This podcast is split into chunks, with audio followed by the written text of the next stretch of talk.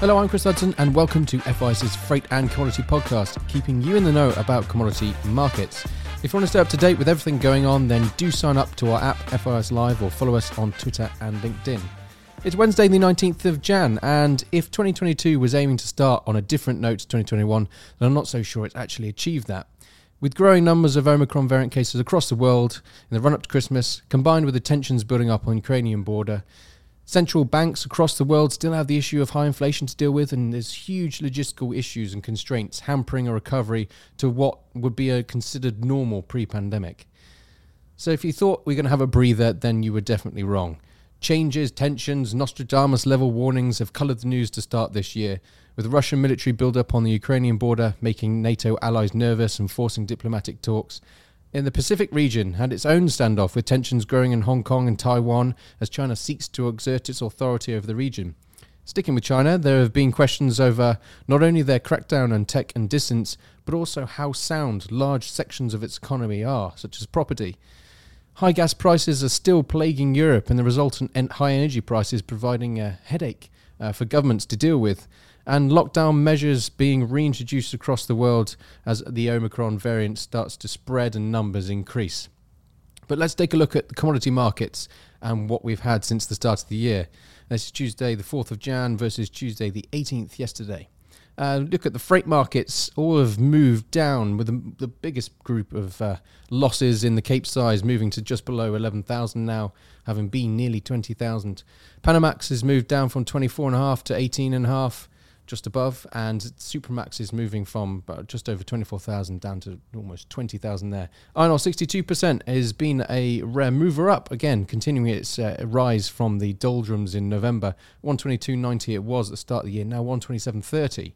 Uh, the Sing 0.5% has had a large increase with the movement up in oil. 572 spot 83 it was at the close of FIS report on Tuesday the 4th of Jan. Now 645.94 on the uh, wet freight TD3C has dropped down down to 35.82 yesterday, having been 37.5 at the start of the year. 145 was TC2, 138.06 it is now. TC5, uh, 113.57 start the year, now 97.5. And Northwest Europe Steel was 900 started the year, edging itself up again, 917. And the EUA, that's the compulsory European carbon markets, 84.91 at start of the year, 82.67 now. But what most people listening to this podcast will be thinking is how do all these events outlined before affect the commodity markets and what will my 2022 look like? So I had our MD of strategy, Alex Pereira Inacio, give his perspective of what 2022 could bring us. Okay, so I've got a few ideas for what 2022 will look like, and I've gone for a bit of low hanging fruit to discuss today. Um, obviously, the one that none of us can ignore is the environmental product and, and green energy uh, outlay for the rest of the year. I think everyone's recognised now that this is a movement and not a moment. Uh, you know, it's, it's here to stay, legislation's in place, and the markets are adapting very quickly. Um, and I think that's probably, for me, that will be one of the biggest things that will affect the commodity market this year you know, I think we've got larger macro issues to look at. Um, the Russian threat, how that's playing uh, its part in the energy crisis. We saw inflation figures come out in the UK this morning, the highest since 1992, and that's going to be a concern for everyone. Um, you know, can that be de- can that be rectified by de-escalating uh, the situation with Russia? Maybe. Um, we're, going to find out. Um, on top of that, you know, we've got the, the black swan events that, that seem to be occurring more and more. Um, you know, everything from volcanic eruptions in in Tonga to pan, global pandemics. You know, what does 2022 have in store for us in that aspect? I, unfortunately, I can't predict that one. And then, you know, something to keep an eye on outside of perhaps some of the more um, those mainstream uh, things that I looked at just there is some of the general elections happening this year. Uh, we've got the Brazilian general election in October this year. What does that mean for the commodity market if Bolsonaro's government is removed or replaced? Um, as much as he seems distasteful to many, he's done a lot for big business in Brazil, and his his policies have certainly had an impact on. Uh, on, on, the commodity market. On top of that, we've got midterms in the US in November. This will be the first midterms since the boundary reallocations in 2020. And for, for any Blackadder fans out there, they'll remember how boundaries uh, being uh, addressed were were sort of mocked um, in, in, in, those episodes. And how's that going to affect what, what the Senate looks like come sort of Christmas time? Um, and then the last one, and, and, a very interesting one, I think, that will play a part again in the EU energy crisis and, and perhaps Northern Hemisphere commodities is a French presidential election in November. Um, you know, what, how does that shape up, and, and, what does that mean for probably one of the powerhouses of the European Union? So yeah, I mean, to sum that up, I think you know, green energy, um, political threats, black swan events, and general elections are going to shape 2022 for us. And whilst I can't predict it, these are all things that I think we should keep an eye on. One thing that 2022 would definitely bring us is innovations and new markets. Two of those already outlined are the SGX battery metal contracts and CME's container freight futures. So let's hear about battery metals. We're very, very excited to see that the SGX is launching a whole suite of battery metals contracts that includes cobalt metal, cobalt hydroxide, battery grade lithium carbonate, and lithium hydroxide. The SGX lithium carbonate, if they are going to launch later half this year, is going to be the first lithium carbonate contract that is available to the market. In parallel with current existing lithium hydroxide contracts that's available on the CME and LME, as well as the cobalt metal contract that's also been trading on the CME and LME. FIS is leading the battery metals space by over 70% of the total brokered volume in both the cobalt and lithium contracts and we are seeing a lot of interest coming from china especially from the um, industrial market participants. That includes a number of battery makers, some of the automakers, as well as some trading houses that are looking into hedging their physical exposures. We also received interests from other Asian regions, including Southeast Asia, from the um, the the EV and battery uh, manufacturers, as well as the traditional battery manufacturing countries uh, that's in uh, Japan and Korea. So a lot of things um, are happening in this space. A lot of new players are looking at entering this market, and uh, uh with all of the available price risk management tools. Um, it's uh, definitely um, beneficial to the um, the the OEMs in terms of their uh, cost control and uh, um, price risk management. Battery metals prices went up significantly. Well, as for cobalt, uh, the prices went up over 100%, um, doubled the price uh, from the beginning of the year to end of the year. So it began with a 15.6 US dollars per pound price, and it ended with a 33 0.78 US dollars per pound. A lot of people are surprised by the huge increases. Well, that's that's nothing as compared to the lithium prices upticks. Lithium carbonate prices went up over 400% year on year um, due to the strong demand from the electric vehicles as well as the shortage of supply, um, all the way from the raw materials in uh, the spodumene concentrate uh, to the lithium chemicals. Um, lithium hydroxide um, at the same time also went up over 440% um, in a whole year and that was unprecedented, I would say, uh, as compared to a lot of other commodity markets. That was Joyce Sang from our Singapore office speaking there. Container freight last year saw huge volatility in rates as the supply chain was squeezed to breaking point. This has been one of the driving forces behind the listing of the new cleared futures contracts, which will, be, which will give businesses a great tool to manage the wild price risk that we have seen lately. Peter Stallion, our container FFA broker here at FIS, and the driving force behind these new cleared contracts. Talk to me about them. So, yeah, thank you very much, Chris. Um, you're right. 28th February, we'll have a cleared launch of the contract. Um, already seeing quite phenomenal interest, as you all know from all of our previous podcasts, but it's all about trying to firm all of that up, ready for that launch date on the 28th, and trying to get as much of the market spinning as we can. Um, we're looking at some quite large counterparties that, as you might imagine, are, are looking for liquidity and looking for volumes in the market. Um, so we're in that very awkward phase of trying to get things spun up and ready to go um, to bring in these big counterparties. So all very exciting. Um, I'm really trying to see or seeing some quite interesting things come up, such as cross market and cross route spread across some of our other products, um, including the the Drybox Supramax 10 TC and we're also seeing some interest across the front and back haul routes of the six routes that we're launching. Um, and by all means, get in contact with us for more information on that. Um, and really, now's the time because time, uh, the, you know, the clock is ticking up until the 28th for that launch date, and we want to get as much interest as we possibly possibly can ready for that. Um, things are still very very volatile in the market. We were looking, you know, on the back end of a, a massive upswing in container rates over the past two years.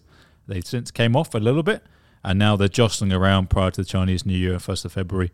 Um, already seeing some blank sailings and some action going on in the market, such as uh, you know fines and, and government investigations and all these things happening that add a bit of dynamism into the rates, and we see what happens with congestion and and uh, demand and, and volumes and all these things. So really exciting market, attracting a lot of interest. Um, so yeah, look forward to it and get in touch with us if you want to learn a bit more about it.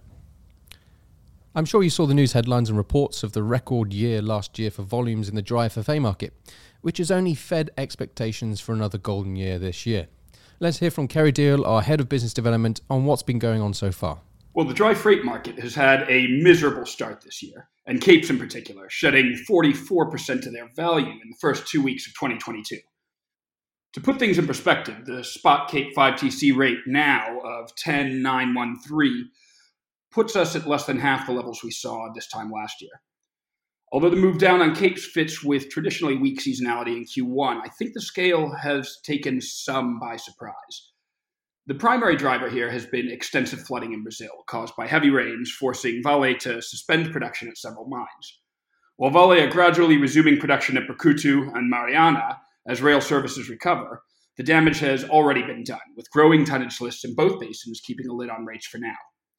While the C5 Aussie China route rebounded a tick to $7.76 yesterday, the C3 Brazil China continued its drift down to $18.77.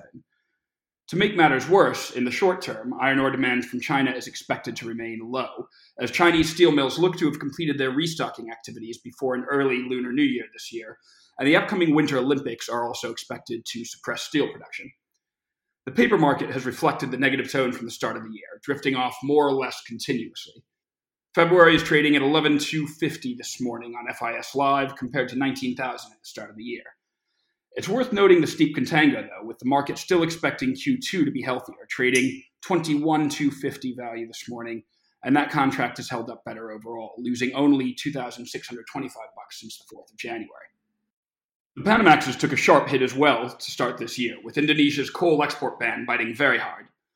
Although the Indonesian government released an additional 22 coal shipments for export on 17th of Jan, that's 34 ships in total this year, and miners are hoping to be granted more export permissions soon. And even with Australian coal exports picking up 4.3% to 7.3 million tons last week, according to IHS Commodities at Sea, this had little impact on the long tonnage list in Southeast Asia. Grain exports remained at the same level as last year, with around 10 million tons shipped last week, in addition, Brazil's soy planting season began early this year, which could result in high soybean export volumes in Feb and March rather than the more usual Q2. An increase in volume out of Brazil will lend some much needed support to the rates in the near term. However, the Asian market looks fairly depressed, and with limited reports of new cargo out of the Atlantic, the spot and paper market remain depressed in the near term. February Panamax 4TC is trading 17,000 this morning on FIS Live with Q2, like the Capes, holding up better at 21,800. It is worth noting, though, as you pointed out, Chris, that the traded volumes on FFA are the one area that is quite healthy so far this year on paper, um, given all the movement. With leaked draft legislation on changes to the carbon trading scheme and daily coverage of climate change saturating news sites, 2022 is going to be a year where you hear the word carbon an awful lot. Theo talked to me about what's on his radar for carbon markets this year. All right, so uh, carbon, it's going to be a big year in carbon. Um, let's just start off with the uh, indexes and then we'll uh, go on from there. So the EUA uh, December 22 contract, uh, yes, I said at 82 euros 45. And moving on to the uh, voluntary market, CME N-GEO contract December 22, so that's $16.14 yesterday whilst the GEO, which is the CORSIA or airline type of product, December 22, so at $8.13 yesterday. So I thought uh, this week, let's have a chat about some discussion about what to watch for 2022 in the world of carbon, both compulsory and voluntary. So let's start with the EUAs. So the EUAs uh, started this year with a price rate up to 86 euros and 80 cents per ton on the 4th of January. And this was due to uh, allowance supplies, um, high gas price, and market reforms. Inflation also uh, contributed to this. There was an investigation into speculative conduct at the end of last year, and the EU Securities and Market Authority uh, concluded there was no proof of such behaviour, adding to this bullish sentiment. The first auction this year was on the 10th of January. That's the uh, free allowances. And uh, these free allowances uh, for 2022 will be eligible to cover last year's emissions for industrial customers in Europe. Uh, there has been a delay, though, on the calculation of these free allowances, and they may not be received on time, which the deadline is the 30th of April this year for last year's uh, requirements. This means that ability to borrow for future years of free allocation will not be possible, forcing these industry participants to buy earlier. So that could have caused that bullish sentiment. The Market Stability Reserve will continue to reduce auction volumes, which is likely to bring an undersupply in the market in 2022, it's believed. And this means that speculators, speculators will probably look to buy, and industry also will look to hedge.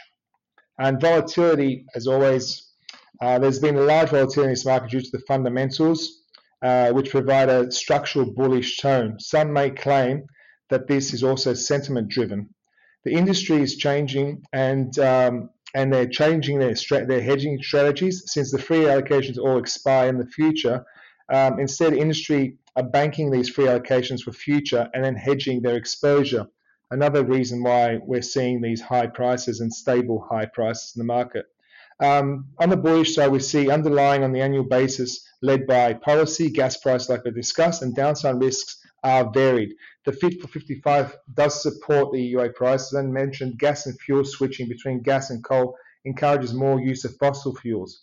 Coal closures have been limited um, due to coal generation capacity, but coal uh, closures in the future may not happen as, at the same rate as we've seen um, in the last couple of years.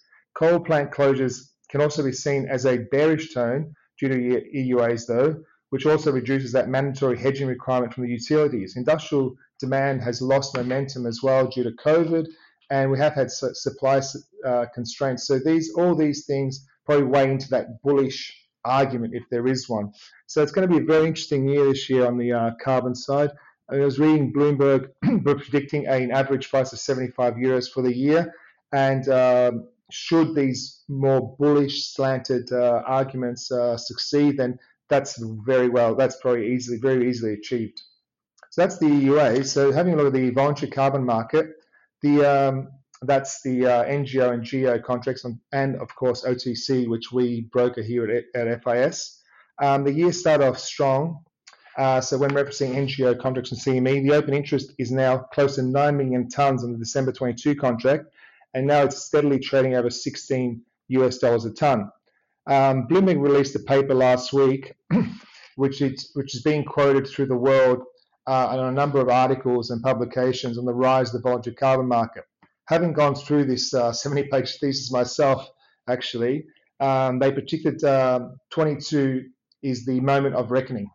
This year, we'll see an ambitious uh, sustainability pledge and commitment from a large number of industrials and uh, and what have you. And these investors and and will this the question is will this investor pressure um, get to these corporations? The other thing that's been uh, highlighted on the voluntary carbon market is the uh, crypto rush, that crypto gold rush, which is a uh, which has created a flaw in the voluntary carbon markets where the uh, there are crypto there are crypto companies that are coming in and buying all the low uh, fruit of the carbon market, which is creating a floor. And that's actually also creating stability and pushing our price in the top end.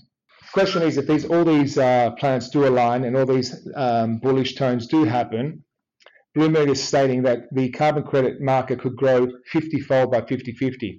So, depending on how suppliers react, coupled with the initiatives and framework created by uh, standardizing the market prices, they have the potential, they say, to rise significantly, creating a $190 billion market as early as 2030. So demand is on the rise, and that is definite, and demand could exceed 5 billion tonnes by 50-50. So it is argued that carbon markets may be un- oversupplied, um, and off- offsets are increasing, but the, the question is the quality of the um, of this supply and the definition that uh, people take in what is a good carbon uh, voluntary carbon credit and what is a, a not so good carbon credit. So it seems as though these premium quality, these nature-based quality carbon credits do still hold value. Oil markets have been a little quieter of late. It seems that there is renewed enthusiasm that everything will be okay, with demand returning and focus shifting to long term predictions of supply tightness. Let's hear from Sam Twyford on what's been happening since the start of 2022. Uh, thank you, Chris. Yeah, so uh, we've seen quite a rise into January as we've come off the back of the new year. Obviously, we saw a, a bit of a sell off into November as we heard um, the Omicron variant was uh, prolific across the whole of Europe. Uh, we've later found out that these cases aren't as uh, aren't as um, testing as we once thought. So, oil prices rose into the new year, um, building on fears of market, uh, building on market fears of Omicron virus. Um, and threats escalating in geopolitical tensions. The oil market's faced with yet another supply disruption. Uh, we're only three weeks into the new year, and the list of supply side issues is already getting fairly long. The latest of these is an explosion along the Ceyhan pipeline, which carries crude from northern Iraq to the Mediterranean Sea. This pipeline carries around 450 million barrels a day of crude, therefore, the dis- disruption here is, uh, is quite a big one. Uh, there's no timeline on how quickly these operations will return, although the fire has reportedly become under control. Then the cold winter in the northern hemisphere has supported heating demand. While there were market concerns if the current supplies and productions were sufficient to meet demand, even though there was some easing of unrest in Libya and Kazakhstan to lift supply. Um, also, uncertainty of geopolitical threats between Russia and Ukraine continue to support crude prices amid fears in the interruption of production um, and distribution of strategic supplies if conflict broke out and sanctions being in- implemented by NATO members all of this has led to banks such as uh, Goldman's uh, indicating that a super cycle could last longer than the uh, year that was once predicted. Um, a decade long commodity super cycle, they've been quoted as saying, um, due to the big deficit of 2% of global demand, with inventories now about 5% below the moving average. Finally, this week, let's take a look at the fertilizer markets. Having had a crazy year last year and hitting record highs, there is a lot of uncertainty in the fert space, especially with those high natural gas prices. So let's talk to Sam Said about what's been going on.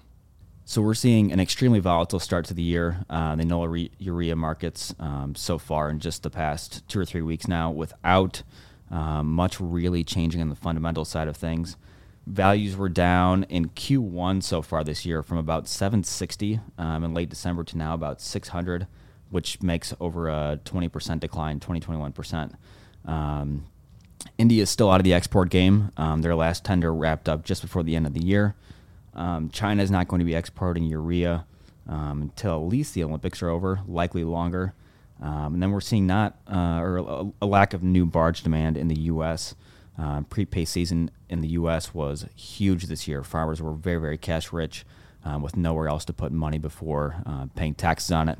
Um, so we're not seeing much new demand. We're seeing um, supplies relatively heavy, and volatility has been really crazy with lots of good trade volumes. Um, I think this this is going to draw a lot of um, sort of new money, I guess, into the fertilizer markets um, for um, outside players looking for exposure to kind of new and niche and exciting markets. Um, has done a pretty good job of, of doing that so far in just the past three weeks or so. That's it for this week in the freight and commodity markets. Join us again next week for more insight and have a great end to your week.